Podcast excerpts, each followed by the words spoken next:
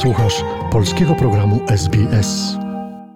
Sytuacja na Ukrainie. Aktualne informacje.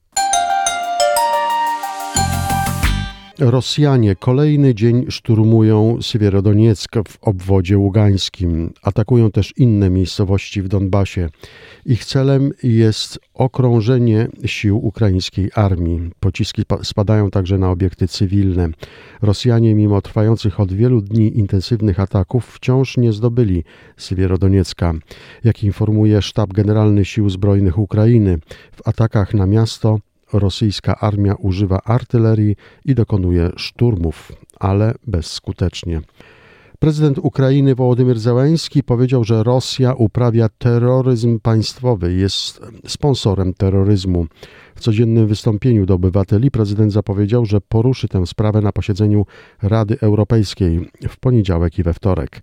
Wołodymyr Zełański dodał, że terror jest obecnie jedynym sposobem, jaki Rosja odnosi się do Europy Terror na ziemi w Ukrainie, terror na energetycznym rynku всієї Europy.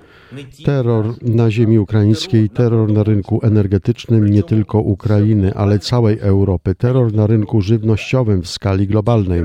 A jaki terror będzie dalej? Tym razem tylko my, wszyscy Europejczycy, możemy powstrzymać taką politykę, takie państwo, powiedział Załęski. Tymczasem prezydent przypomniał, że Rosjanie ostrzelali wczoraj rakietami osiedle mieszkaniowe w Mikołajowie, gdzie zginęła jedna osoba. Przyznał, że sytuacja na froncie jest bardzo trudna, szczególnie w Donbasie. Podkreślił, że ukraińska obrona się trzyma i podziękował wszystkim obrońcom. Premier Wielkiej Brytanii Boris Johnson zapewnił prezydenta Ukrainy, że międzynarodowi partnerzy pracują nad znalezieniem sposobów na eksport zboża z całego kraju. W rozmowie podkreślił, że wznowienie rejsów jest konieczne, by zapobiec światowemu kryzysowi żywnościowemu. W tym celu Wielka Brytania będzie współpracować z partnerami z G7. Politycy rozmawiali także o kolejnych krokach wobec Rosji, które mogą odblokować szlaki żeglugowe oraz porty. Jeszcze jedna wiadomość z Ukrainy. Ukraińskie służby graniczne nie wypuściły z Ukrainy Petra Poroszenki.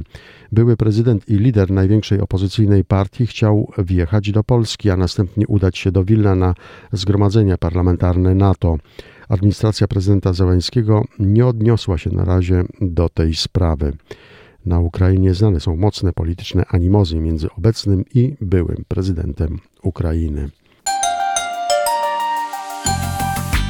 Materiał opracowano na podstawie doniesień Newsroomu SBS oraz informacyjnej agencji radiowej.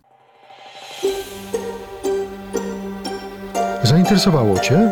Chcesz usłyszeć więcej? Słuchaj nas na podcastach dostępnych w Apple Podcast, Google Podcast czy Spotify lub w jakimkolwiek innym, który używasz.